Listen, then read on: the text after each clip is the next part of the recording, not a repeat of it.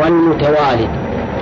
وهذه الآية بعض من قوله تعالى وجعلنا من الماء كل شيء حي. وجعلنا من الماء كل شيء حي. أي من أعم؟ ها؟ لأن كل شيء حي يشمل الدواب وغير الدواب. حتى الأشجار وشبهها من الماء.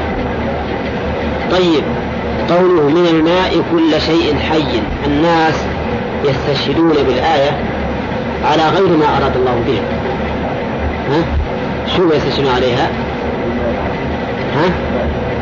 على أن الماء ضروري لبقاء الحياة على أن الماء ضروري لبقاء الحياة وليس الأمر كذلك بل الآية تدل على أن أصل الأشياء هذه الحية أصلها من الماء ولو كان المراد ما يستشهد به الناس من أجله لقال وجعلنا من الماء كل شيء حيا. وجعلنا من الماء كل شيء وجعلنا من الماء كل شيء حيا. أي سيرناه حيا بالماء. سيرناه حيا بالماء. ولكن معنى الآية؟ بلا شك. إن أصل هذه الأشياء الحية وش أصلها؟ أصلها الماء.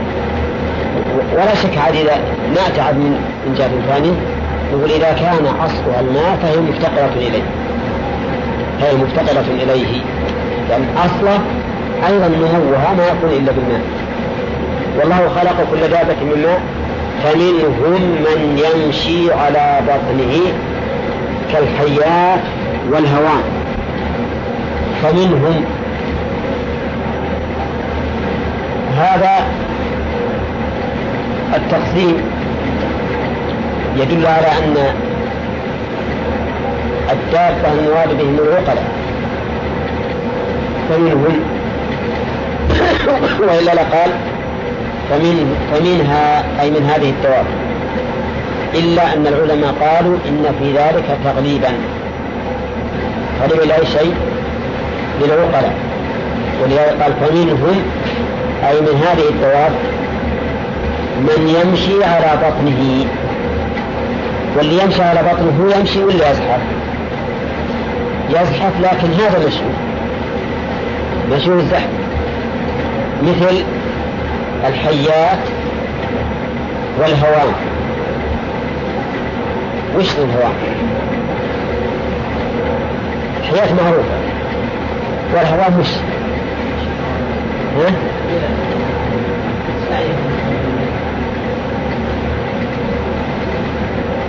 المؤلف يظهر لي انه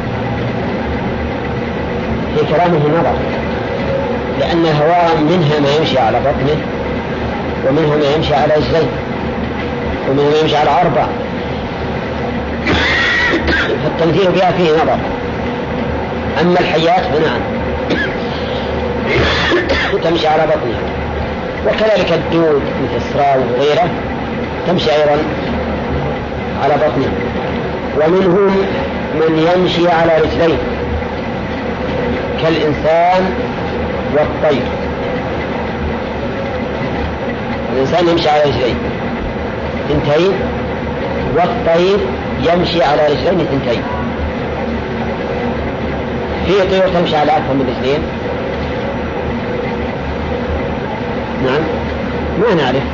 يمكن يوجد ما ندري لكن نحن نعرف أن الطيور ليس لها إلا رجلان اثنتان ومنهم من يمشي على أربع كالبهائم والأنعام. نعم هذا واضح. طيب. هل هذا التقسيم مفيد للحصر؟ ولا لا؟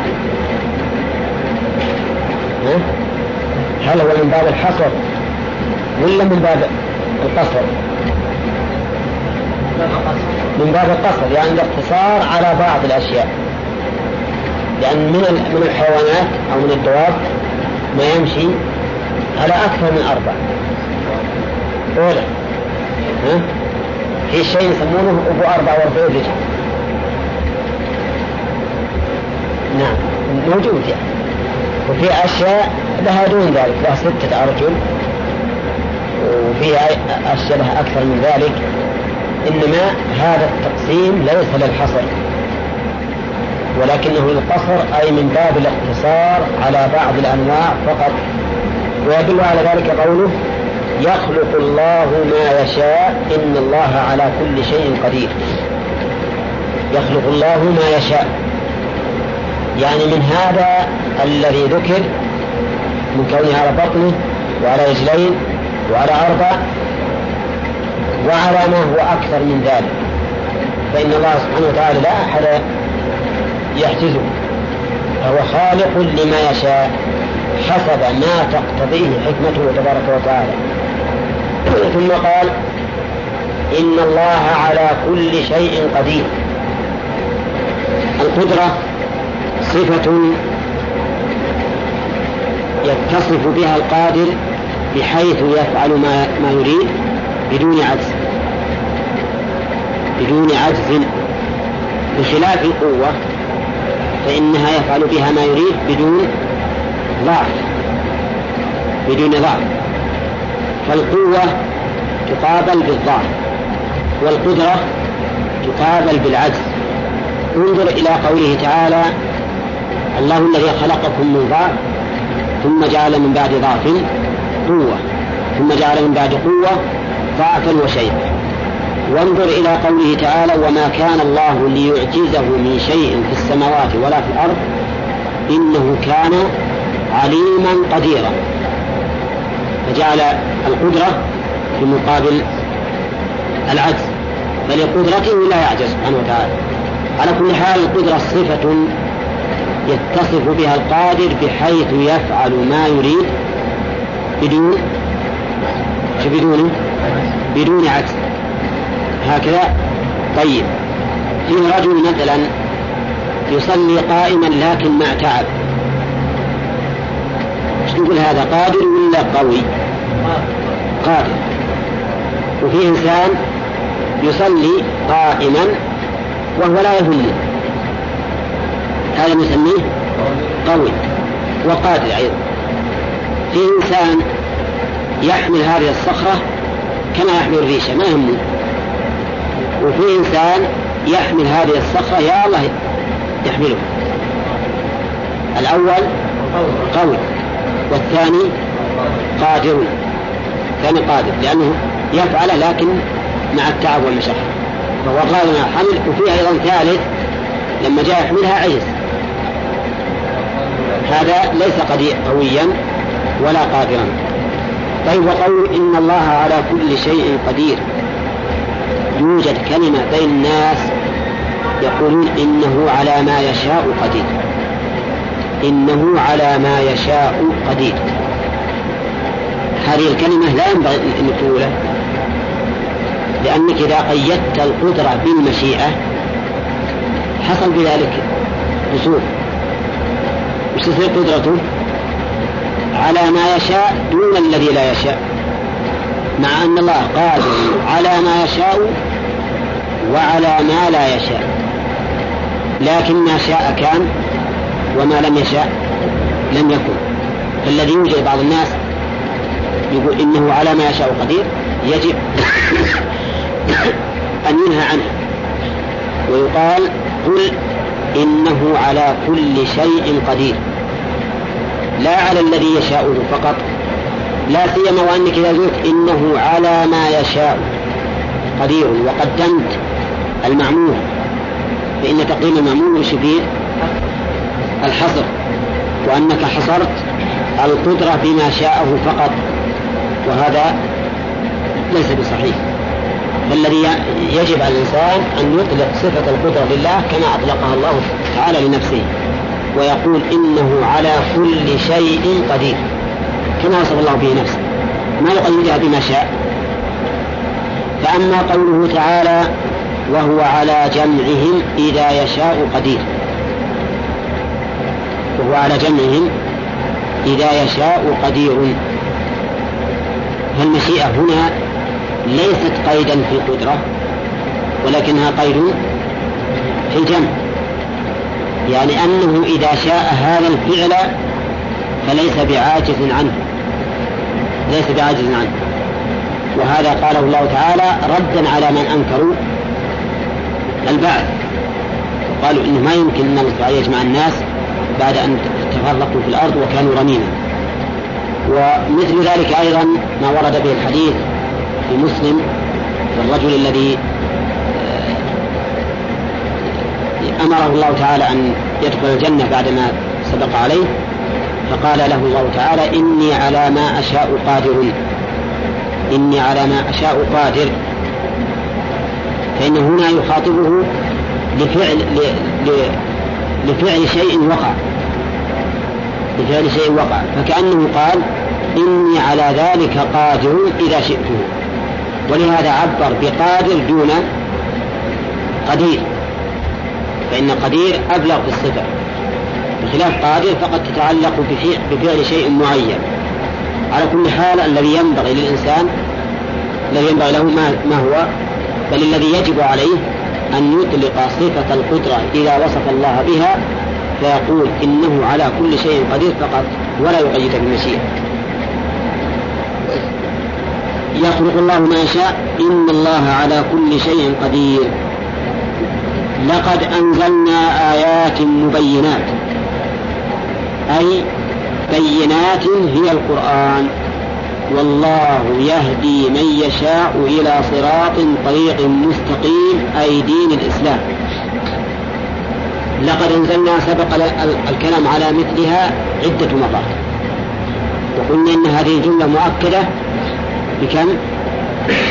بثلاثة مؤكدات.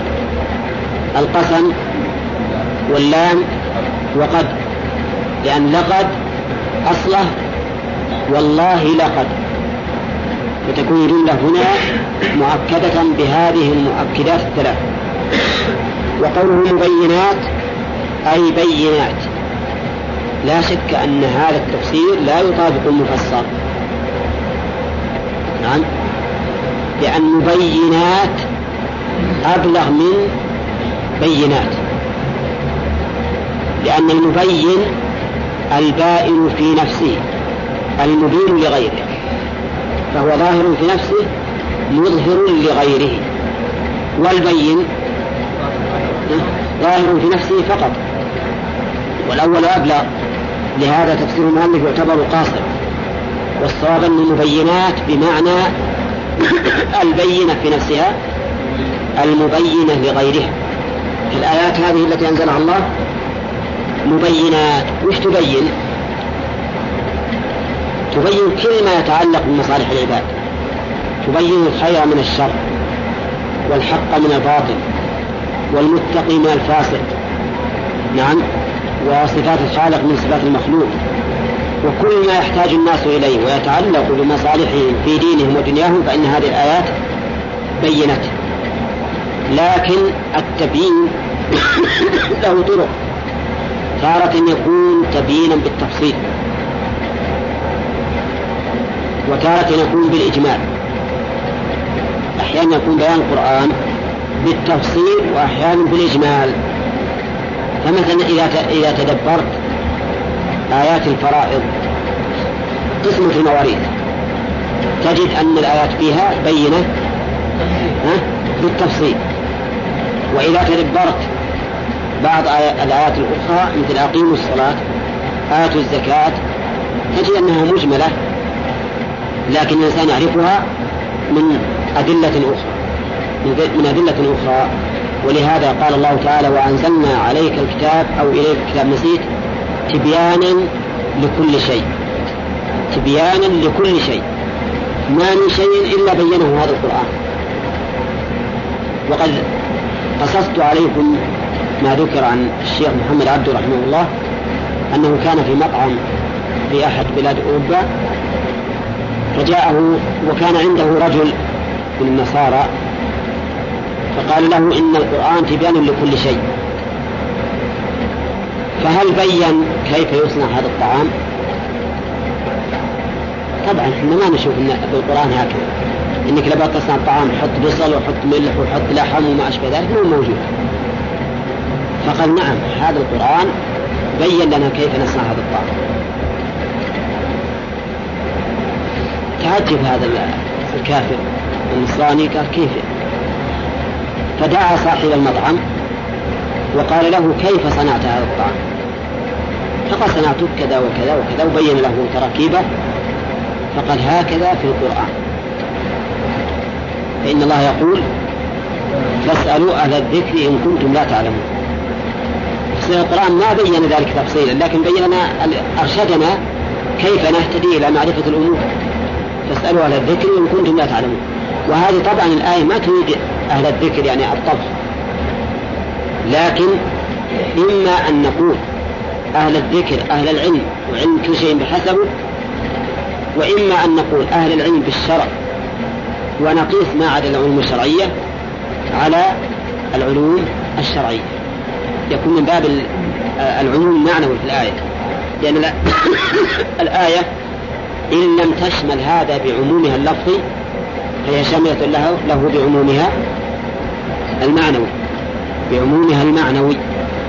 والعموم المعنوي يعني بالمناسبة العموم اللفظي هو الذي دخل في الكلام لفظا دل عليه الكلام دلالة مطابقة. نعم. والعموم المعنوي هو الذي دل عليه الكلام بالقياس. يعني ما دخل في اللفظ لكنه يقاس عليه. لأن القياس عبارة عن اشتراك المقيس والمقيس عليه شو في العلة. التي من أجلها ثبت الحكم وهذا عموم معنوي. ولذلك تجدون في كلام العلماء يقول هذا هذه المسألة يشملها النص بعمومه اللفظي. بمعنى أنها فرد من أفراد هذا العموم. وأحيانا يقولون بعمومه المعنوي بمعنى أنها تقاس على ما دل عليه. ثم قال الله تعالى والله يهدي من يشاء. لما بين حال الآيات وأنها آيات مبينات لكن هل كل أحد يستفيد من هذه الآيات المبينات؟ لا. قال والله يهدي من يشاء. يعني على الرغم من كون الآيات مبينات واضحة مبينة على الرغم من ذلك فما كل أحد يهتدي بها. وإنما الله تعالى يهدي من يشاء إلى صراط مستقيم. وهذه الآية كغيرها من, من كثير من الآيات مثل قوله تعالى والله يدعو إلى دار السلام وبعده ويهدي من يشاء إلى صراط مستقيم فعمم بالدعوة لكن الهداية والله ويهدي من يشاء إلى صراط مستقيم هذه مثلها فالآيات مبينات. موضحة للأمور لكن ما كل أحد يهتدي بها. والله تعالى يهدي من يشاء إلى صراط مستقيم. طيب كلمة من يشاء. تقدم أيضا الكلام على أن كل شيء قيده الله بمشيئته فهو مقرون بالحكمة. والله تعالى يهدي من اقتضت الحكمة هدايته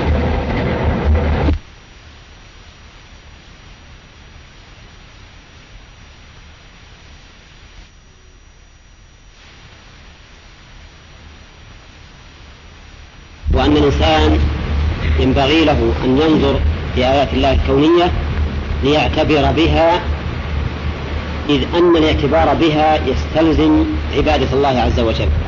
ألم ترى أن الله يزجي سحابا إلى آخره؟ إنما قرر الله تعالى ذلك لأجل أن ينظر الإنسان هذا الشيء بل أن يعتبر بهذا الشيء الذي ينظر إليه.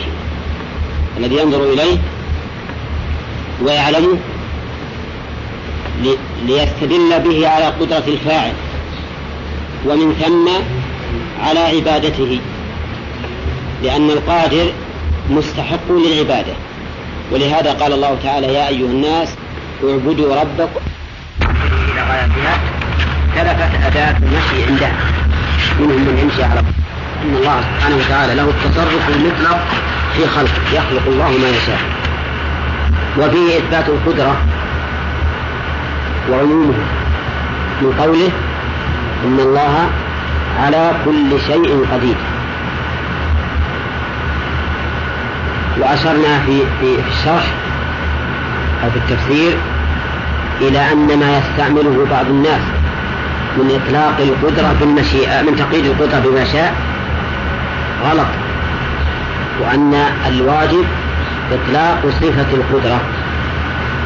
وأجبنا عن مثل قوله تعالى وهو على جمعهم إذا يشاء قدير. والحديث الذي فيه أن إني على ما أشاء قادر. وقلنا إن هذا هذه المشيئة متعلقة بالفعل لا بالصفة. فالصفة مطلقة.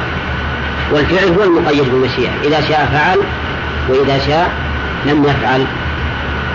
وفي أيضا بما سبق بيان أن الآيات التي أنزلها الله سبحانه وتعالى مبينة موضحة. لأي شيء؟ ها؟ نعم مبينة لكل شيء. الحق من الباطل وأهل الخير من أهل الشر والأحكام التي بين الناس وغير ذلك. لكن مع كونها مبينة هل اهتدى بها كل الناس؟ لا. وإنما يهتدي بها من شاء الله هدايته. لقد أنزلنا آيات مبينات لكن ما كل أحد يهتدي بها. والله يهدي من يشاء إلى صراط مستقيم. وفيه دليل على أنه لا ينبغي للإنسان أن يعتمد على نفسه في الهداية. بل يسأل الله دائما أن يهديه ثم يثبته. أليس كذلك؟ ما دام أن الله هو الذي يهدي فإذا لا تستقل أنت بهداية نفسك. فاسأل الله دائما الهداية ثم الثبات عليها ولا تغتر بما معك من الإيمان مثلا. فإن ذلك قد يسلب منك لا سيما إذا أعجب الإنسان بعمله. فإن إعجاب الإنسان بعمله قد يؤدي إلى حبوطه وبطلانه. وفيه أيضا دليل على أن الشرع كله لدين الإسلام أنه مستقيم. ليس فيه اعوجاج لقوله يهدي من يشاء إلى صراط مستقيم. ولهذا قال الله تعالى وأن هذا صراطي مستقيما فاتبعوه ولا تتبعوا السبل التي تروح يمين وشمال وتتفرق بكم عن سبيله. و طيب إذا قلنا إن الهداية من الله عز وجل. وأنها معلقة بالمشيئة يهدي من يشاء. فهل لهذه هل لهذه الهداية سبب؟ نعم. وهي طلب الحق. طلب الإنسان الحق هذا من أسباب الهداية. الدليل على ذلك قوله تعالى فلما زاغوا أزاغ الله قلوبهم. والدليل ما سيأتي في الآية بعدها. الآيات التي بعدها تدل على ترشد إلى ما ذكرنا. أن سبب الهداية هو إرادة الإنسان الحق وطلبه له. فإذا أراده وطلبه فإن الله تعالى يهديه إليه. أما إذا أعرض وتولى فإن الله تعالى لا يهديه إليه. طيب. يقول الله تعالى ويقولون أي المنافقون آمنا صدقنا بالله بتوحيده وبالرسول محمد صلى الله عليه وسلم وأطعناهما فيما حكما به ثم يتولى يعرض فريق منهم من بعد ذلك عنه وما أولئك المعرضون بالمؤمنين بالمؤمنين المعهودين. الموافق قلوبهم لألسنتهم. يقولون هذه حكاية عن جماعة سواء كانوا من المنافقين كما قال المؤلف أم من غيرهم. يقولون آمنا بالله وبالرسول. فسر المؤلف الإيمان بالتصديق وقد سبق أن هذا التفسير به قاصر وأن الإيمان هو التصديق مضافا إليه شيء. ما هو؟ القبول والإذعان. أن يقبل الإنسان ما جاء به الرسول صلى الله عليه وسلم وأن يذعن له. أما مجرد التصديق فليس بإيمان.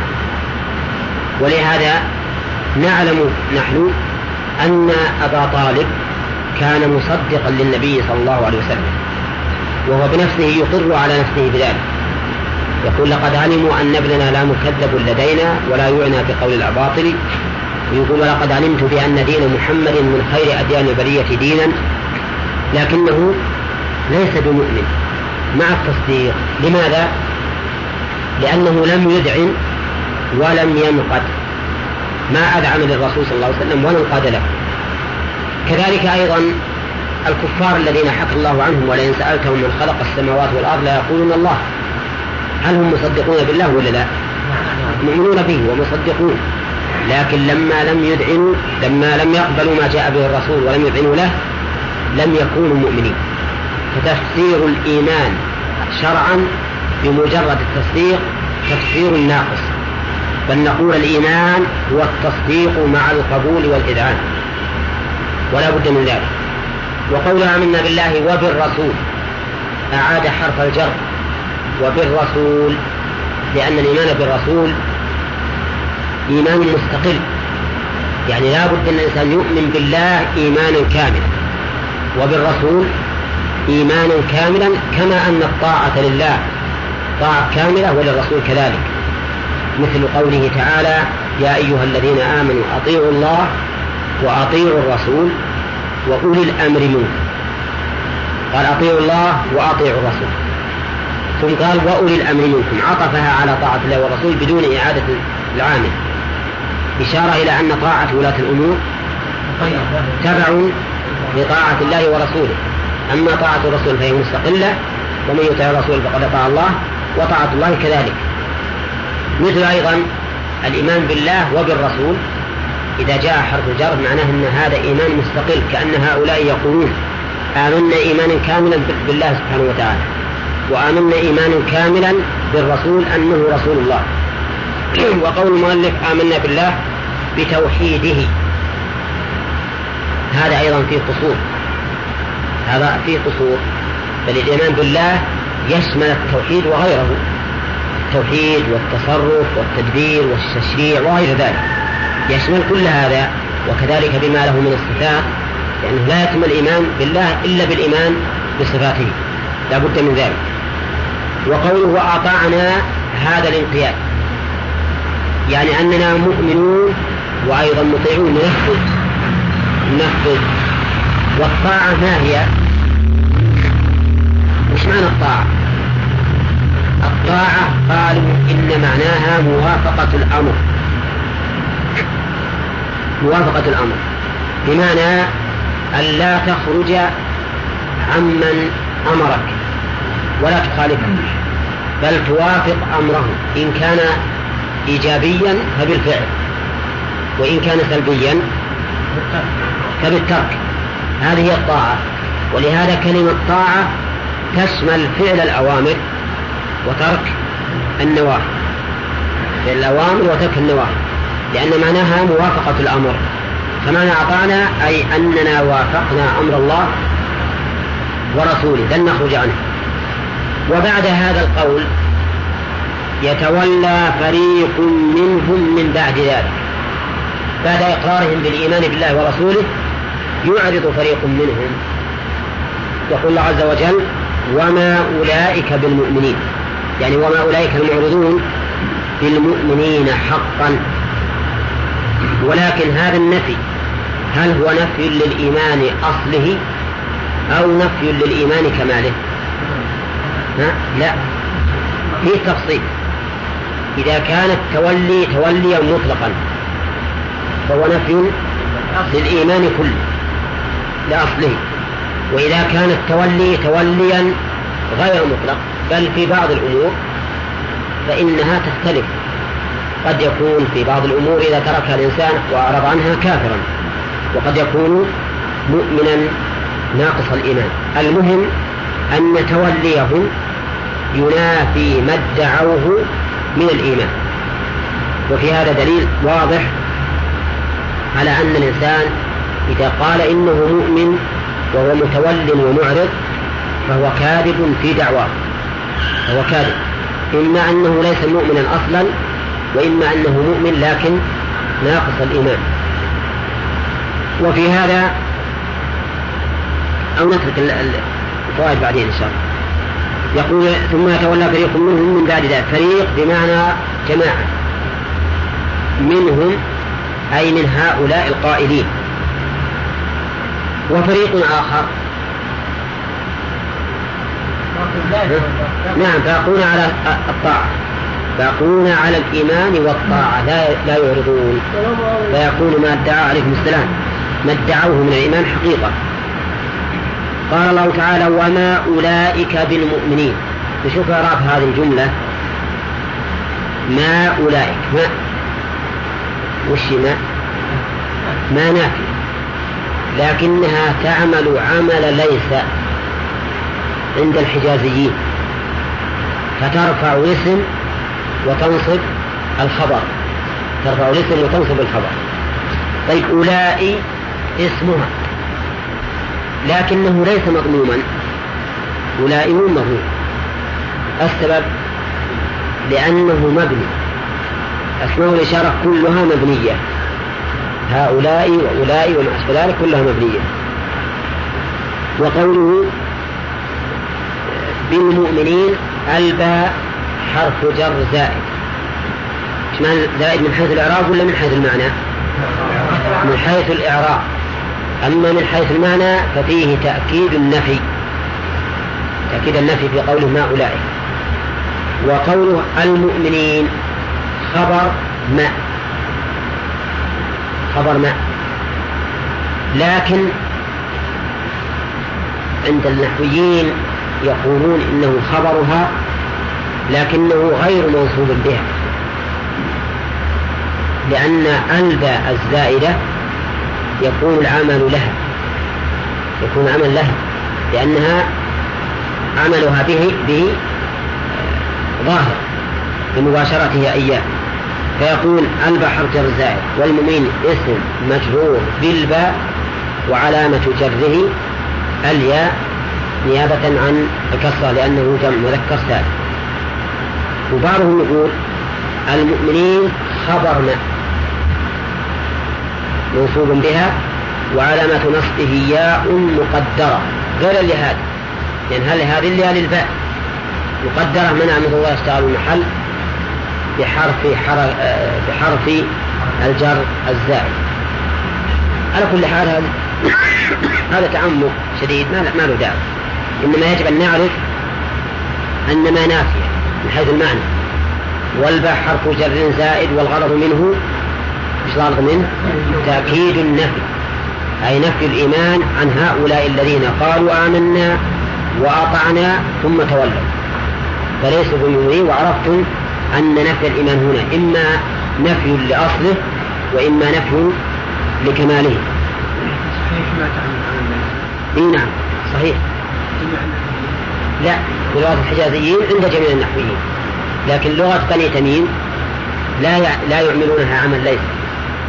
في القرآن ما هذا بشرا ما هذا بشرا. فآملها عمل ليس ولم ولم تكن الآية ما هذا بشر. لو لم تعمل لكان ما هذا بشر. نعم. طيب. يقول الشاعر ومهفهف الأعطاف قلت له انتصب فأجاب ما قتل المحب حرام. وش صار هذا؟ حجازي ولا تميم؟ ها؟ تميم. فأجاب لما قال له انتصب ما قال أنا تميمي؟ أجاب ما قتل المحب حرام. نعم. عرف عرف الآن أنه تميمي. لو كان حجازيا لقال حرام. ما قتل المحب حراما بالنص لأنها تعمل عمل ليس. إيه. طيب. كافية نعم. كافية لتلميذ سمين إلا في عصرنا هذا لا. لأن إحنا ما حجازيين والتميميين كلهم واحد. ما هم يعملون. يعني ما يعمل لها إلا التمييز لا الحجازيين هم اللي يعملونها يعملون لكن المراد العرب الأولين اللي ما تغيرت ألسنتهم. أما الآن لا فالمسألة متغير. والكوفيين. يوفقون التمييز أصلا الكوفيين والنحويين نهب هذه وصف للعرب الناطقين بالعربية. وصف للعلماء الذين تولوا العناية بالنحو. المهم ما, ما له قال وما أولئك بالمؤمنين وإذا دعوا إلى الله ورسوله ليحكم بينهم إذا فريق منهم معرضون. إذا دعوا الضمير يعود على هؤلاء القائلين. الذين يقولون آمنا بالله وبرسوله وأطعنا ثم يتولون.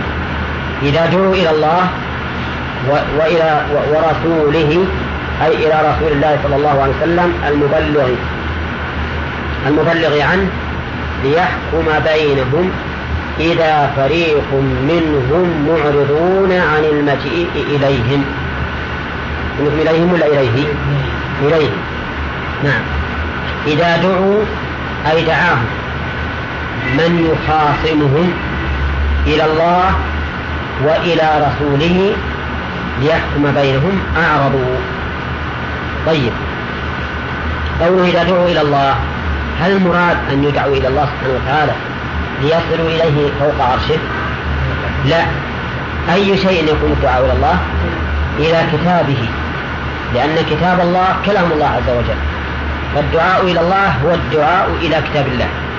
وقوله ورسوله هل المراد أن يصلوا إلى النبي صلى الله عليه وسلم في بيته أو في مسجده أو في سوقه؟ لا نقول في حياته إليه إليه شخصيا في المسجد أو في البيت أو في السوق. وبعد وفاته إلى سنته إلى سنته. لأن سنته قوله وفعله وإقراره فكأننا نشاهده عندما ندعو إلى قوله أو إلى فعله أو إلى إقراره. وقول ليحكم بينهم اللام للتعليم يعني دعوا لهذا الغرض. ليحكم بينهم. الضمير في قوله ليحكم بينهم يعود على الله ولا على الرسول صلى الله عليه وسلم؟ عليهما لا يصح يعود عليهما. لو كان عائدا إليهما فوجب أن يكون بصيغة التثنية إلى الله ورسوله ليحكما بينهم لكنها تعود إلى واحد منهم منهما. إلى الرسول. إلى الرسول. لأنه أقرب مذكور. نعم. لكن بالنسبة لله سبحانه وتعالى إما أن يقدر.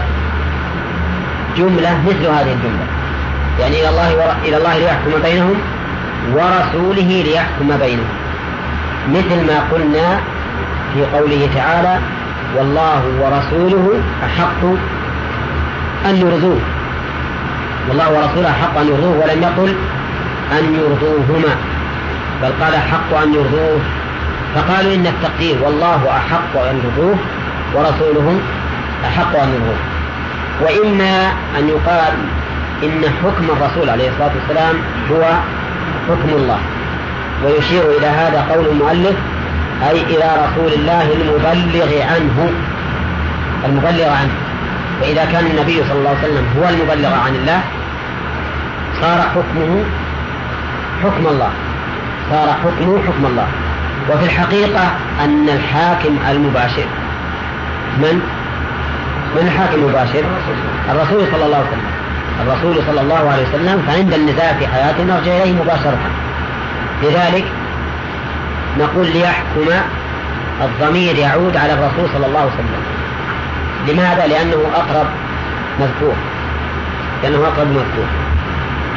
ثم نقول إن حكم الرسول صلى الله عليه وسلم هو حكم الله. لأنه مبلغ عنه. لأنه مبلغ عنه. لا يحكم إلا بما حكم الله به. هؤلاء إذا دعوا الله ورسوله يحكم بينهم؟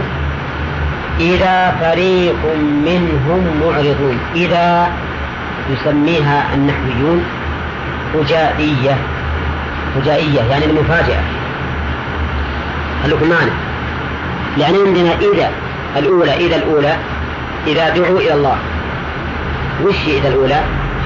شرطية. جوابها إذا فريق منهم. لكنه صدر بإذا الفجائية لأنه جملة اسمية. وإذا كان جملة اسمية فهو لابد أن يصدر بالفاء أو بإذا الفجائية. نعم. إذا إذا الفجائية إذا الثانية فجائية. إيش معنى فجائية؟ يعني تدل على المفاجأة. مفاجأة ما بعدها لما قبلها. هؤلاء إذا دعوا إلى الله ورسوله يحكم بينهم؟ هل يفكرون وينظرون هل يقبلون أو لا يقبلون؟ وش الجواب؟ لا يردون مباشرة. والعياذ بالله ما ما يتأنون في الأمر. يقول نفكر إذا فريق منهم معرضون على طول يعني بدون ترون فكأنهم من الأصل مستعدون لأي شيء؟ لرد. حكم الله ورسوله. إذا فريق منهم معرضون. وهذا والعياذ بالله أشد في الاستكبار وفي العتو. من رجل يقول أنا بتروى وإن كان كل واحد في, في, في حكمه إذ الواجب قبول ما, ما حكم الله به ورسوله لكن كون الإنسان يفاجئ به دليل على أنه مستكبر ولا يريد أبدا أن يخضع للحق. ولهذا قال إذا فريق منهم معرضون. شوف المحترزات في القرآن الكريم. في الأول ثم يتولى فريق. لأنه ليس كل من قال آمنا بالله وأطعنا ليس كلهم يتولون. بل, من بل منهم من هو مؤمن حقيقة ولا يتولى. كذلك إذا دعي الله ورسوله هل كلهم يتولون؟ لا. منهم من يقابل حكم الله ورسوله ويتخاصم إلى الله ورسوله ويقبل حكم الله ورسوله. نعم. ولهذا يقول يتولى فريق منهم وهم معرضون عن المجيء إليه أو عن حكمه. نعم. شف يتولى وهم معرضون. التولي بالجسم والإعراض بالقلب. لأن المتولي قد يتولى وفيه أمل أن يرجع. لكن إذا تولى وهو معرض والعياذ بالله. والمعرض كاره لما دعي إليه ما أعرض عنه إلا وهو يكرهه. هذا أشد في التولي. فالتولي في الجسم والإعراض بالقلب يعني أنهم يتولون وليس من نيتهم إيش؟ الرجوع.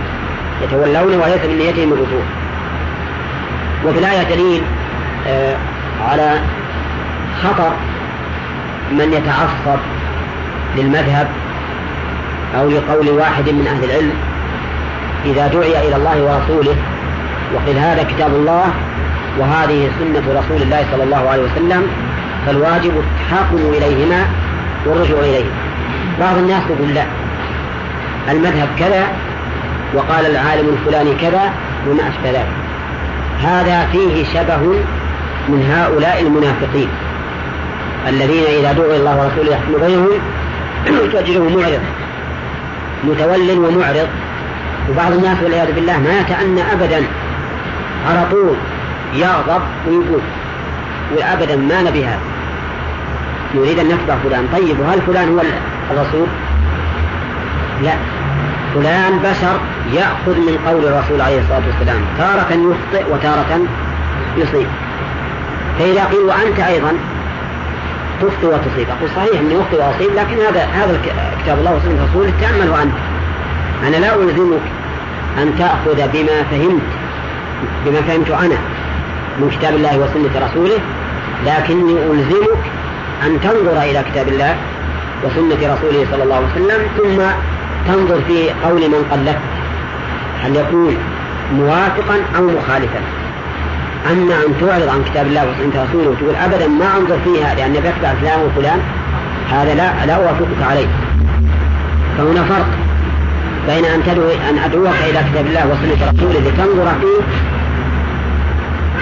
وتتبعه وبين أن أقول هذا كتاب الله وسنة رسوله ولكن إلزم ما أفهمه أنا منهما. هذا لا ألزمك به. لأني إذا أذنتك به فقد دعوتك إلى إلى ما نهيتك عنه. دعوتك إلى تقليدي. ولكننا ندعوك إلى كتاب الله وسنة رسوله صلى الله عليه وسلم. المهم أن لا تتحجر وتقول أنا لا أتبع إلا فلانا.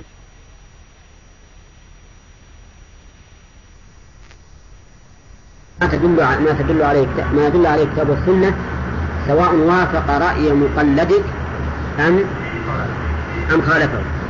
لكن البلية كل البلية هو مسألة التقليد المحض. إلا أننا ولا الحمد نبشركم كما ترون الآن أن هذا بدأ يضعف في الناس. أي مسألة أي أعني التقليد المحض الذي يكون حتى مع ظهور الحق وبيانه. هذا بدأ ولله الحمد يضعف في الناس وصار الناس يتطلبون الأقوال التي تكون راجحة حسب دلالة الكتاب والسنة بقطع النظر عن كون فلان قلدها أو فلان أخذ بها أو ما أخذ بها. إيه نعم. نعم. المبلغ. عنه عن الله. عنه. لا غلط.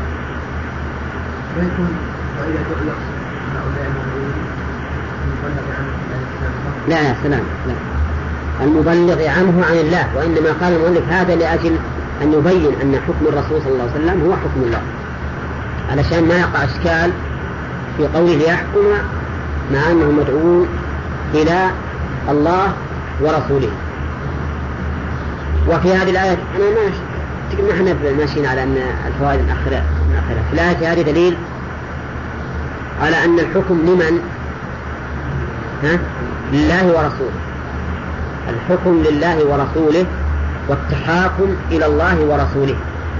وقد أقسم الله تعالى قسما مؤكدا بأنه لا يمكن يؤمن الإنسان حتى يحكم النبي صلى الله عليه وسلم فيما شجر بينهم. فلا وربك لا يؤمنون حتى يحكموك فيما شجر بينهم. هذه مرحلة. المرحلة الثانية ثم لا يجدوا في أنفسهم حرجا مما قضيت. هذه مرحلتين يعني ما يكون في نفسه ضيق أو كراهة لما حكم به الرسول عليه الصلاة والسلام. المرحلة الثالثة ويسلموا تسليما. يعني ينقادوا انقيادا تاما. لأن الناس كل من كل منهم التزم مرحلة. فمن الناس من لا يحكم الرسول عليه الصلاة والسلام. وهذا من الأصل ما دخل في المراحل الثلاث. ومن الناس من يحكم الرسول عليه الصلاة والسلام لكن يجد في نفسه حرج من حكم الله ورسوله لأنه يخالف هواه.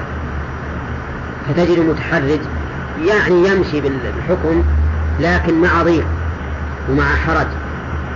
هذا أيضا ليس بمؤمن. من الناس من يحكم الرسول عليه الصلاة والسلام. ولا يكون في صدره حرج من حكمه لكن ما يستسلم. يكون مثلا فيه تأني وفيه تهاون نعم أو فيه تقصير في بعض التنفيذ. هذا أيضا ليس بمؤمن. لا بد من الأمور الثلاثة التحكيم وانتفاء الحرج والثالث التسليم. وتأمل قوله تسليما. يسلموا تسليما.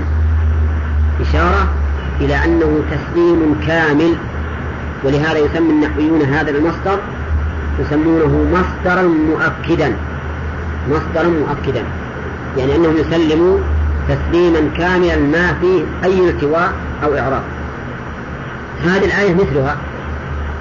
يقول إذا وإن ثم قال وإن يكن لهم الحق يأتوا إليه مذعنين. مذعنين إيش؟ مسرعين مسرعين طائعين في عندي تعليقة ما أدري والله وش. وذكر الله لتعظيمها وكذا أو ذكر الله لتعظيمه. عندي بعد المبلغ عنه. تعليقة. أو ذكر الله لتعظيمه. ها؟ كيف عندكم ذي؟ مكتوبة عندي ومكتوبة صح ولا سنقول حاشية؟ يعني قصد الحاشية هذه إن صحت منها أصل إن قوله إلى الله ورسوله إن ذكر الله هنا ليس مقصودا ولكن للتعظيم لتعظيم حكم الرسول عليه الصلاة والسلام لأن الذي سيحكم هو النبي عليه الصلاة والسلام. لكن هذا لا وجه له. يقول الله عز وجل وإن يكن لهم الحق يأتوا إليه مذعنين. يعني مسرعين طائعين. إذا كان الحق لهم في حكم الله ورسوله ما يتولون. وإنما يسرعون وينقادون. فدل ذلك على أنهم لا يريدون الحق. وإنما يريدون ما يوافق أهواءهم. إنما يريدون ما يوافق أهواءهم. إن كان الحق لهم قبلوا وانقادوا. إذا كان الحق عليهم تولوا وأعرضوا وإن يكن لهم الحق. بل إن ظاهر الآية الكريمة أنهم يعرضون في حالين. إذا كان الحق عليهم وإذا لم يكن عليهم ولا لهم. لأنهم ما يذعنون إلا إذا كان الحق لهم. إذا كان الحق لهم أذعنوا. وفي الحقيقة أن طاعتهم هذه وإذعانهم. هل هو للحق ولا لهوى أنفسهم؟ ها؟ لهوى أنفسهم لا للحق وهذا أيضا حال بعض الناس تجده إذا دل الكتاب والسنة على ما يهوى ويريد ينشرح صدره ويذعن ويقبل وإذا دل الكتاب والسنة على خلاف ما يريد تجد يكون في نفسه حرج وربما يزيد على ذلك بالإعراض والتولي. هذا في الحقيقة ليس بمؤمن. وإنما يتبع من الحق ما وافق هواه فقط. أما المؤمن فله حال أخرى ستأتي إن شاء الله. قال الله تعالى أفي قلوبهم مرض؟ كفر. أم ارتابوا أي شكوا في نبوته؟ أم يخافون أن يحيف الله عليهم ورسوله في الحكم؟ أن يظلموا فيه؟ لا. بل أولئك هم الظالمون. بالإعراض عنه. يقول الله عز وجل مبينا حال هؤلاء الذين يردون ما حكم الله به ورسوله بأنهم لا يخلون من هذه الأحوال الثلاثة. أفي قلوبهم مرض والمرض هو علة تصيب الصحيح فيخرج عن الاعتداء. هذا المرض علة تصيب الصحيح. فيخرج عن الاعتداء. وهذا التعريف للمرض يشمل المرض الجسمي والمرض القلبي. فالمرض الجسمي في الحقيقة علة تصيبه فيخرج عن الاعتدال كذلك المرض القلبي علة تصيب القلب فتخرجه عن الاعتدال حتى ينحرف ولا يقبل الحق. فما هو المرض المشار إليه هنا؟ ها؟ لا نعم المؤلف فسره بالكفر. فسره بالكفر. والذي يظهر الذي يظهر لي والله أعلم أن المراد به الشهوة الإرادة السيئة. أن المراد به الإرادة السيئة بدليل التقسيم. سواء كان كفر ولا نفاق ولا غير ذلك. المهم المرض الإرادة السيئة التي تصرفهم عن قبول الحق. أن يرتابوا هذا الشك وهو مرض الشبهة لأن لأنه مر علينا كثيرا أن أسباب الانحراف عن الحق إما شبهة وإما شهوة. يعني إما أن الإنسان يشتهي أمرا مخالفا للشرع فيتبعه وإما أن يكون عنده شبهة في هذا الحق فيمتنع منه. فنقول هنا ينبغي أن يفسر المرض بأي شيء؟ بالإرادة السيئة التي هي الشهوة أي اشتهاء ما يخالف الشرع. أن ارتابوا أي شك هذا مرض الشبهة الذي يعرض للإنسان حتى لا يتبين له الحق. عندنا مثلا نضرب مثلا لذلك. رجل أمر بأمر من الأمور أمر أن يصلي. ولكنه قدم أمرا دنيويا على صلاته. وش الذي في قلبه من أمراض؟ مرض الشهوة.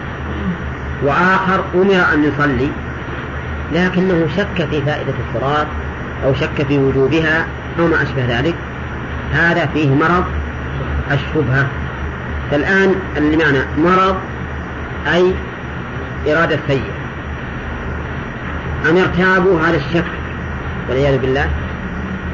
الأمر الثالث أم يخافون أن يخيف الله عليهم ورسوله؟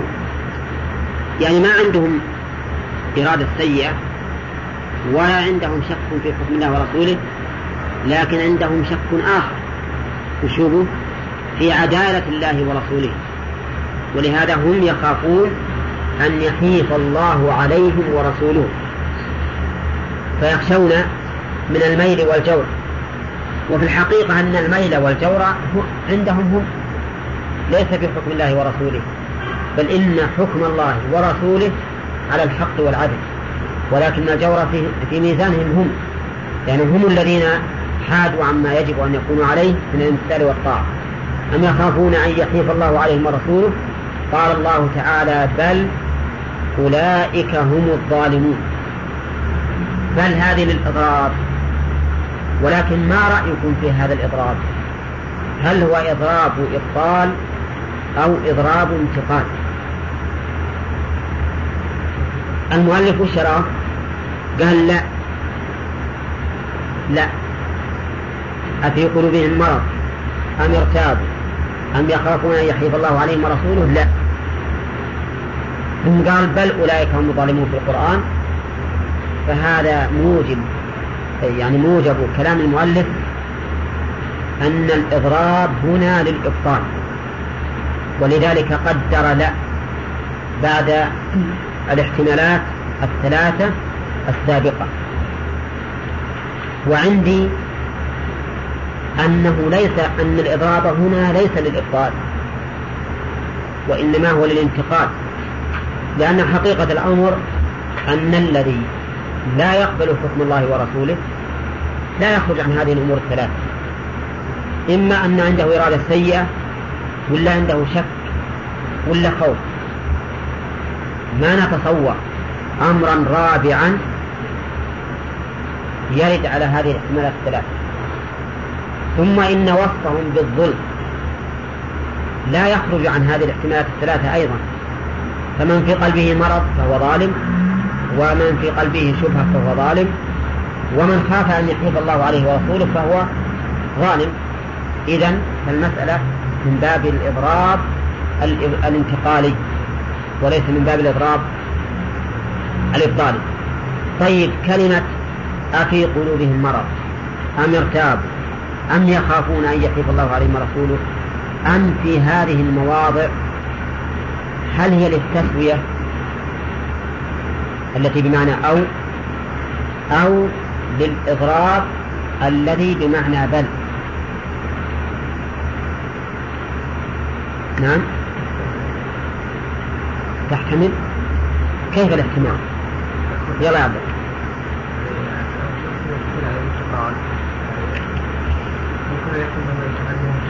أو عندهم شبهة أو أو لا.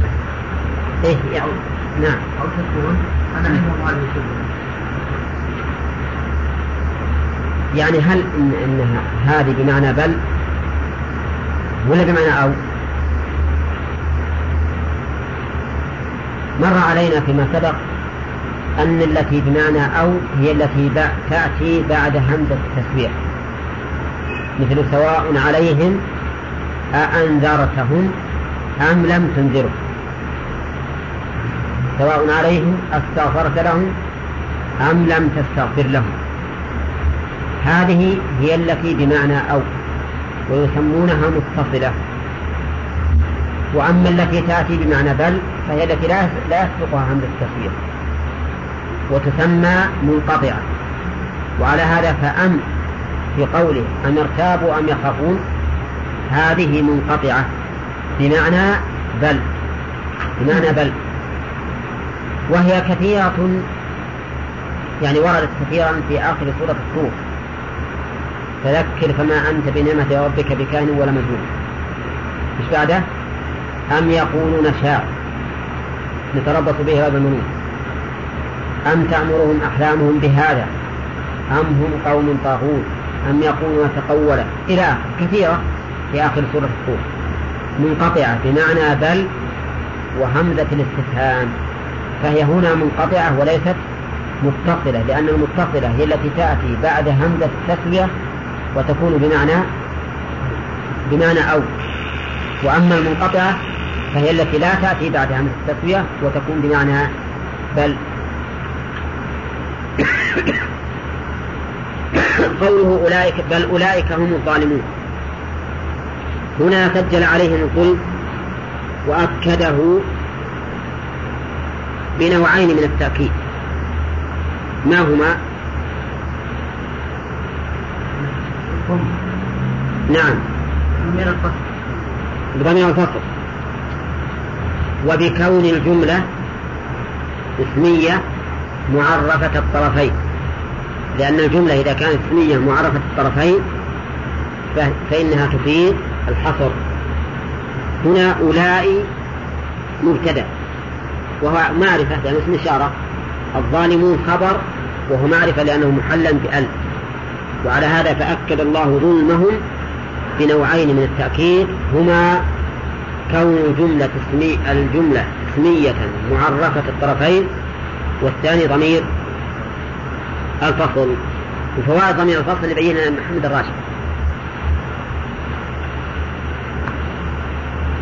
فوائد ضمير الفصل الذي يرد كثيرا.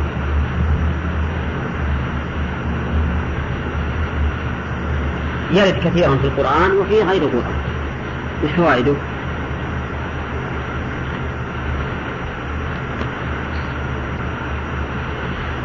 يلا يا أبا صالح. شو محمد البراك؟ فوائد ضمير الفصل.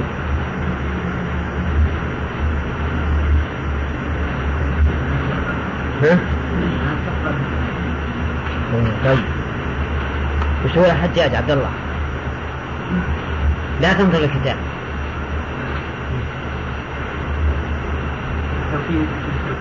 طيب. اصبر الحين التوكيد يجب أن نكون كلنا مستحضرين لأن أنا قلت لكم الآن في التقرير إن هذه الجملة مؤكدة بنوعين من التأكيد.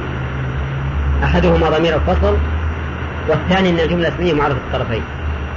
كان يعني المفروض إن كلنا نعرف هذه ما يحتاج. طيب هذه واحد طيب. أتوا إليه مذعنين يعني منقادين مطيعين فصاروا إنما يتبعون أهواءهم فقط. بين حال المؤمنين فقال إنما كان قول المؤمنين إذا دعوا إلى الله ورسوله ليحكم بينهم أن يقولوا سمعنا وأطعنا. أولا في إعراب قوله قول المؤمنين. إنما كان قول المؤمنين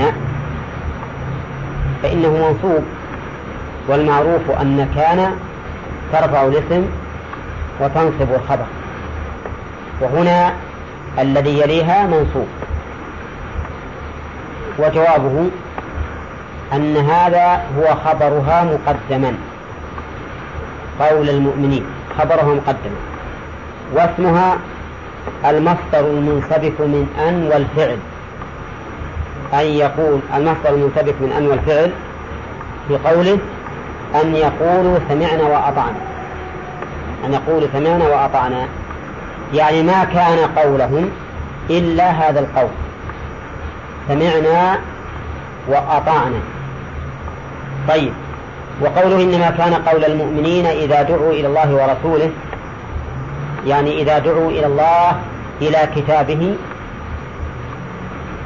وإلى رسوله إليه شخصيا في حياته وإلى سنته بعد وفاته ليحكم بينهم يقال فيه ما سبق في الآية نظيرها في الدرس الماضي.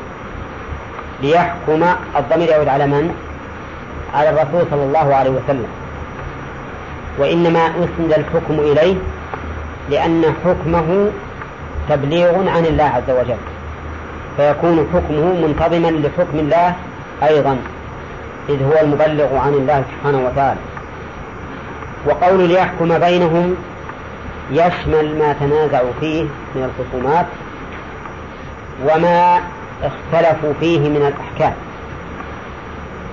فإن الحاكم هو الرسول عليه الصلاة والسلام.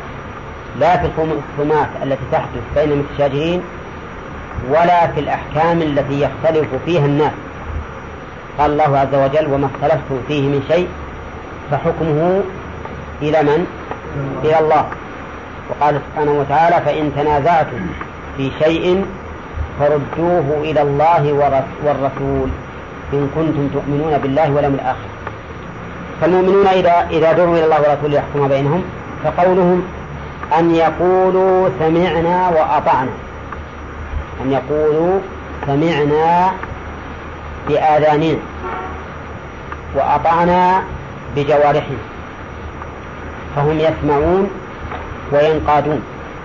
والطاعة كما مر شاملة لفعل الأوامر. وترك النواهي شاملة للأمرين جميعا. عكس الذين يقولون سمعنا وهم لا يسمعون أو يقولون سمعنا وعصينا. فيقولون سمعنا ولا ينقادون أو يقولون يصرحون بالعصيان. يقولون سمعنا وعصينا. المؤمنون يقولون سمعنا وأطعنا. وقول المؤلف أي القول اللائق أي القول اللائق منهم. بهم نعم. أي القول اللائق بهم. يعني أنه ما كان قولهم اللائق. فظاهر كلام المؤلف أن المسألة على سبيل التقدير على سبيل التقدير والفرض. أي ما يفترض إلا أن يقولوا هذا. ولكن الحقيقة أن هذا هو الواقع. مو هو القول اللائق فقط بل هو القول اللائق الواقع. فهم إذا دعوا الله ورسوله يحكم بينهم أن يقولوا سمعنا وأطعنا مثل ما قال الله عنهم وقالوا سمعنا وأطعنا. وكون نجعل هذا قولا لائقا أي مقدرا ومفروضا وهذا هو بهم خلاف ظاهر القرآن. فإن قول المؤمنين إذا دعوا الله ورسوله يقولون سمعنا وأطعنا. سمعا وطاعة وعلى الرحب والسعة. فهذا قولهم اللائق الواقع منهم. إذا دعوا الله ورسوله ما يقولون الله رأي فلان خلاف ذلك ورأي فلان خلاف ذلك والناس على خلاف ذلك وما أشبه هذا. ما يقولون هذا الأمر. يقولون سمعنا وأطعنا وهكذا الواجب على كل مؤمن. فمن لم يقل هكذا فليس بمؤمن. إما أنه قد انتفى عنه الإيمان بالكلية أو هو ناقص الإيمان. قال الله عز وجل وأولئك وثمان وأعطانا بالإجابة وأولئك؟ وأولئك حينئذ هم المفلحون الناجون. وأولئك هم المفلحون. هم ضمير فصل وقد مرت علينا فوائده الثلاث. الحصر والتأكيد وتمييز الخبر من الصفة. وأولئك أي الذين يقولون سمعنا وأطعنا إذا دعا الله ورسوله هم المفلحون. قال المؤلف أي الناجون الناجون والأصح أنه أن الفلاح ليس نجاة فقط بل نجاة من المرهوب وإدراك أو حصول للمطلوب. فالمفلح هو الذي نجا مما يكره وأدرك ما يحب. هذا هو المفلح نعم. إذا آه هؤلاء هم الذين نجوا من المرهوب لانتفاء العصيان منه وأدركوا المطلوب لحصول تمام الطاعة منهم فبالطاعات حصول المطلوب وباجتناب المعاصي النجاة من المرغوب وحصر الفلاح في هؤلاء يدل على أن من سواهم غير مفلح. لكن إن انتفى عنه الإيمان, الإيمان كله انتفى عنه الفلاح كله. وإن انتفى عنه بعض الإيمان انتفى عنه بعض الفلاح. إذا وظيفة المؤمن فيما إذا دعي إلى حكم الله ورسوله أو فيما إذا اطلع هو بنفسه على حكم الله ورسوله الواجب وظيفته أن يقول سمعنا وأطعنا. ما يلتفت يمينا أو شمالا أو يؤول أو يحرف لا. يقول سمعنا وأطعنا انقيادا تاما وسمعا تاما. لأن بذلك يتحقق الإيمان. والإنسان الذي ينقاد لحكم الله سبحانه وتعالى بهذه السهولة وبهذه المطابقة هو الذي يستريح ولا يحصل عنده قلق لأن من عود نفسه التردد في قبول الأحكام الشرعية ولو في حكم واحد فإن النفس تجبره على أن يتردد في كثير من الأمور الشرعية. يقول الله عز وجل ونقلب أفئدتهم وأبصارهم كما لم يؤمنوا به أول مرة. ونذرهم في طغيانهم يعمهون فالإنسان إذا عود نفسه قبول الحق من أول وهلة وبدون أي قلق أو تردد في تنفيذه فإنه يسهل عليه بعد ذلك الانقياد لجميع الأوامر وعدم الالتفات والتردد. ولكنه إذا فعل ولو مرة وتردد في أمر من الأمور من الأحكام الشرعية يعني بعد أن يثبت عنده. دعنا من التردد في الثبوت التردد في الثبوت هذا شيء آخر. يعني له أن يتردد في الثبوت إذا كان الحديث مثلا ضعيف السند أو ما أشبه ذلك لكن إذا ثبت عنده الحكم أن هذا حكم الله ورسوله فإن تردده في قبوله لا في ثبوته. تردده في, قبول في قبوله هذا خطر عليه جدا لأنه يؤدي إلى التردد في الأحكام الأخرى المستقبلة. ونظير ذلك في الحكم القدري أيضا. الإنسان الذي لا يمرن نفسه على الصبر على أحكام الله وعلى قضائه وقدره يبقى قلقا دائما متعب متعبا من الأحكام القدرية التي لا تلائمه. فإذا تمشى مع القضاء والقدر وصار إن أصابه خير اطمأن به وإن أصابه شر صبر عليه. وهو متمشي مع القضاء والقدر فإنه بذلك يستريح ولا يقلق أبدا. تجد الإنسان الذي يريد من الله عز وجل أن يكون قضاؤه وقدره فيما يلائمه تجده دائما في قلق لأن القضاء والقدر ليس على ما تريد. كما أن الشرع أيضا ليس على ليس على ما تريد. الشرع ليس على ما يريد الناس والقضاء والقدر ليس على ما يريد الناس. فمن تمشى معهما مع هذين الحكمين فإنه سوف يجد الفلاح والطمأنينة والحياة الطيبة. نعم. ومن قلق منهما أو من أحدهما فإنه سيبقى في قلق. إن كان من الأمر القدري بقي في قلق وحزن لأن الأمور ما تجي على ما ينبغي وإن كانت الأمور الشرعية كذلك أيضا ينفتح عليه باب التردد في قبول أحكام الله وتنفيذها. نعم. وأولئك هم المفلحون.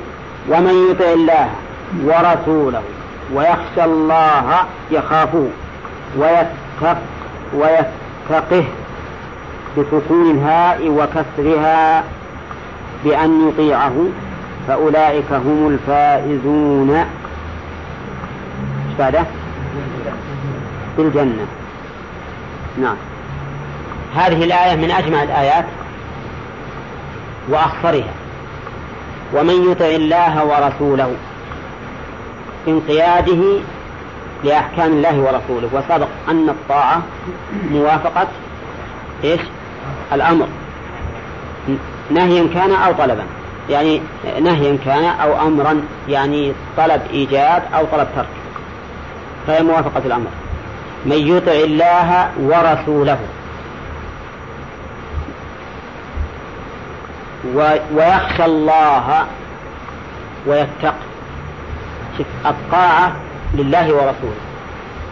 والخشية عبادة. والتقوى عبادة. ما تكون إلا لمن؟ إلا لله وحده. ولهذا قال ويخشى الله ويتق ويتقه. يقول عندي أنا بسكون الهاء يتقه وكسرها. سكون الهاء لا. سكون الهاء نعم.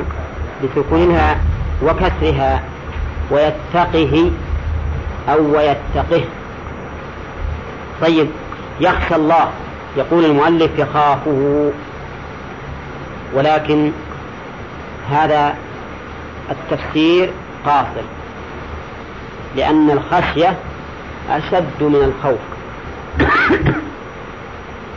والفرق بينهما الخشية لا تكون إلا من علم. ما تكون إلا من علم.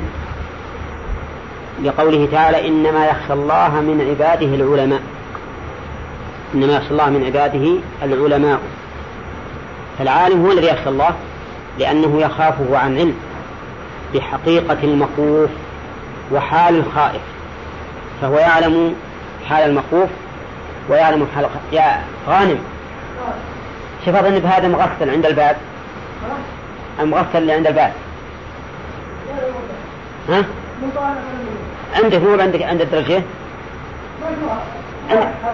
على منك على منك حطه مكانه قال زبلة. حطه زبلة مكانه.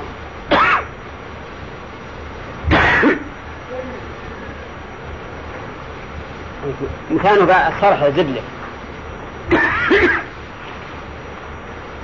فالخشية. نعم؟ إن شاء الله الخشية لا تكون إلا عن علم بقوله تعالى إنما يخشى الله من عباده العلماء.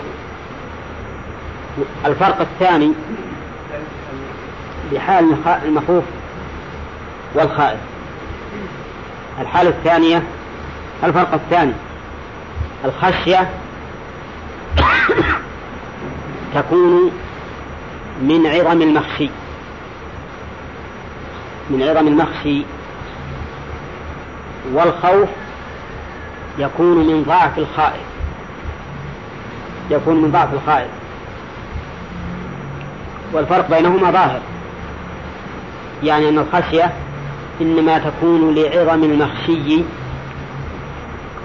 وإن كان الخاشي عظيما. والخوف يكون من ضعف من ضعف الخائف من ضعف الخائف. الفرق الثالث الخشية خوف بهيبة وتعظيم وإجلال وهي متفرعة عن الفرق الثاني. هذا الفرق متفرع عن الفرق الثاني. والخوف لا يكون كذلك لا يكون عن تعظيم عن هيبة وتعظيم وإجلال ولذلك يقال خاف من الذئب ولا يقال خشي منه أو خشيه. نعم إلا على سبيل التوسع. فهذه الفروق الثلاثة توجب أن لا يكون الخ... لا تكون الخشية بمعنى الخوف على وجه المطابقة. نعم على وجه التقريب لا بأس أن الإنسان يقول إن الخشية بمعنى الخوف ليقربها إلى أفهام السامع أفهام السامعين لا على أنها لا على أن الخوف هو المعنى المطابق للخشية. نعم. تكون أن الخشية تكون مع هيبة وتعظيم وإجلال للمخشي بخلاف الخوف. طيب نقول يخشى الله ويتقه ويتقه نتكلم الآن على القراءات اللي فيها فيها ويتقه وفيها ويتقه وفيها قراءة ثالثة قراءة حفص ما قالها المؤلف. وهي ويتقه ويتقه بسكون القاف. نعم. وكسر الهاء. أما قوله أما قراءة ويتقه قراءة ويتقه سواء أشبعنا الهاء أم لم نشبع وهما قراءتان أيضا ويتقه فأولئك فأولئك ويتقه فأولئك. فيها قراءتان الإشباع وعدمه. هذا هذه القراءة واضحة ولا فيها إشكال لأنها متمشية على ما نعرف من القواعد العربية. أولى ها؟ يتقه مثل يرمه. نعم. معطوفة على فعل الشر وهو يطع وهو مجزوم. والمعطوف على المجزوم مجزوم. مش على جزمه لا. حذف حرف العلة يعني حرف الياء والكسرة قبلها دليل عليها ويتقه حذف الياء والكسرة قبل والهاء ويتقه مفعول مفعول يتقي وهي ضمير مكسور مبني على الكسر يعني. لكن على قراءة ويتقه سكون الهاء على خلاف الذي نعرف. فنقول سكنت للتخفيف لأن ويتقه أخف من ويتقه. فهي مسكنة للتخفيف. طيب على قراءة حفص ويتقه ويتقه كيف سكنت؟ مع أنها مجزومة بحذف حرف العلة لأن يتقي ما فيها شك أنه فعل ناقص آخره حرف علة. فكيف سكنت؟ لا مكسورة يعني. ويتقي ما يمكن تسكن ودي ساكن قبله ما ينطق. يمكن نطق. لكن القاف ساكن. فالإشكال الآن في تسكين القاف مع أن الفعل معتل. آخره ليس حرفا صحيحا والمعتل يلزم بحذف حرف العلة. فلماذا سكن؟ يقال إما أنه سكن تخفيفا إما أنه سكن تخفيفا ويتقي أو سكن على تناسي حرف العلة كأنه نسي حرف العلة وصار فعلا إيش؟ صحيحا وصار فعلا صحيحا وأزال الصحيح يجزم بالسكون. طيب التقوى مر علينا كثيرا في تفسير التقوى بأنها اتخاذ وقاية من عذاب الله. اتخاذ وقاية من عذاب الله بفعل أوامره واجتناب نواهيه. فما الربط بينها وبين الخشية؟ يقال التقوى في الحقيقة نتيجة الخشية. لأن من خشي الله اتقاه اللي يخاف بهيبة وتعظيم وإجلال لا بد أن يتقيه لا بد أن يتقيه. فالربط بينها وبين الخشية أنها فرع عنها ونتيجة عنها فمن خشي الله اتقاه بلا شك. طيب آه، في سؤال ثاني أيضا. قلتم إن الخشية إن التقوى اتخاذ وقاية من عذاب الله بفعل أوامره واجتناب نواهيه أليس ذلك هو الطاعة؟ ها؟ وش الجواب؟ إذا قلت إن التقوى اتخاذ وقاية من عذاب الله بفعل أوامره واجتناب نواهيه أليست هذه الطاعة؟ ها؟ نعم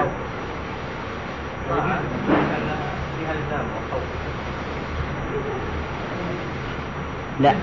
هي في الحقيقة هي الطاعة. هي الطاعة. نعم. ولكن ليكن عندكم قاعدة تفهمونها. وهي أن بعض الكلمات تفسر بمعنى عند الانفراد وبمعنى آخر عند الاقتران. فقد تكون عند الانفراد شاملة لهذا المعنى وقد تكون عند الاجتماع بعضا منه. تكون عند الانفراد شاملة وتكون عند الاجتماع بعضا منه وأمثال ذلك كثير.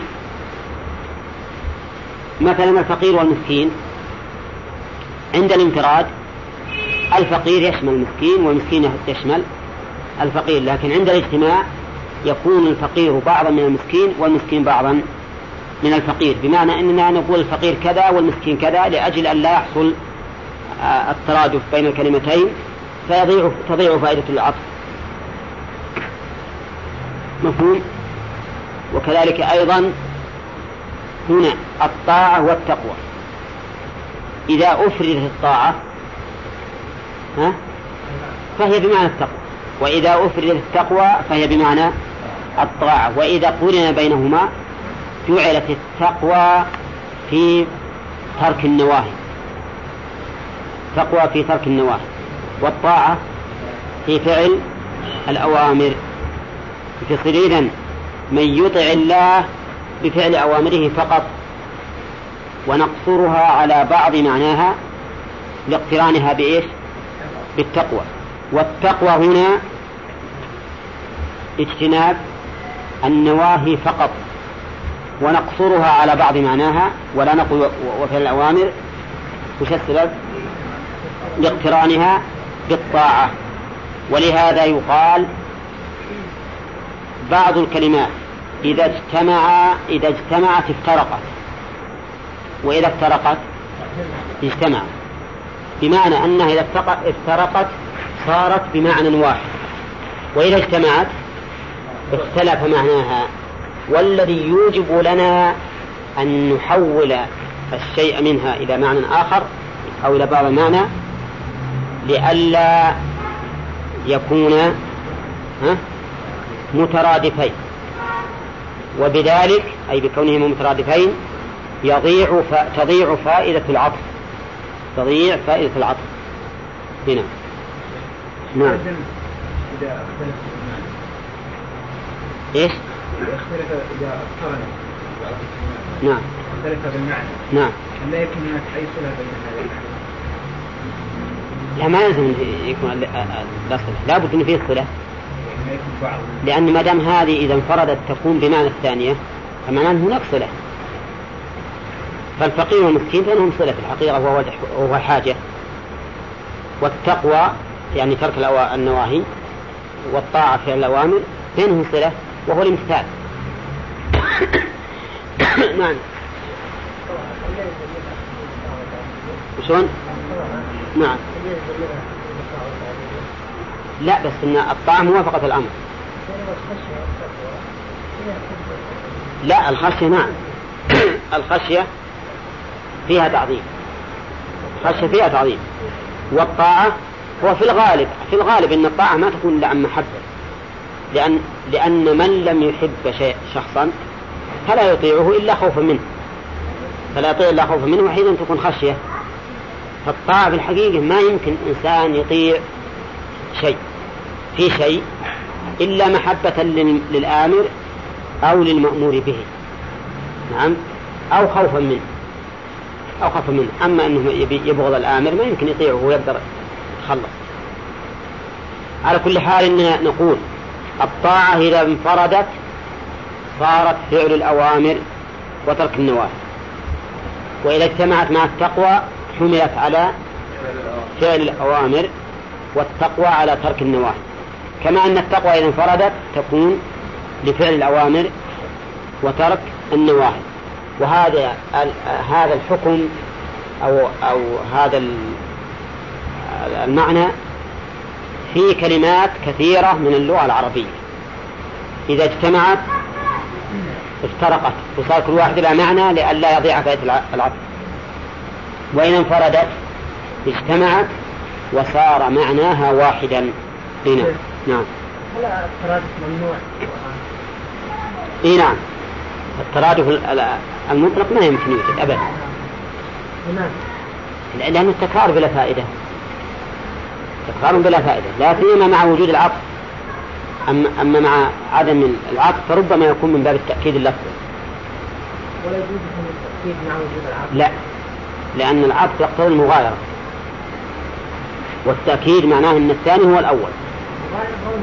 لا يقتضي المغايرة أن المعطوف غير المعطوف عليه. علماء علماء الأصول تشهد أن الاستثناءات كلها تعود بحالة العقد إلى المستثنى إيه؟ لأن العقد يقصد شيء من المشابهة الاتفاق الاتفاق في الحكم والتغير في المعنى لأن الكلمة المعطوفة غير الكلمة المعطوف عليها لكن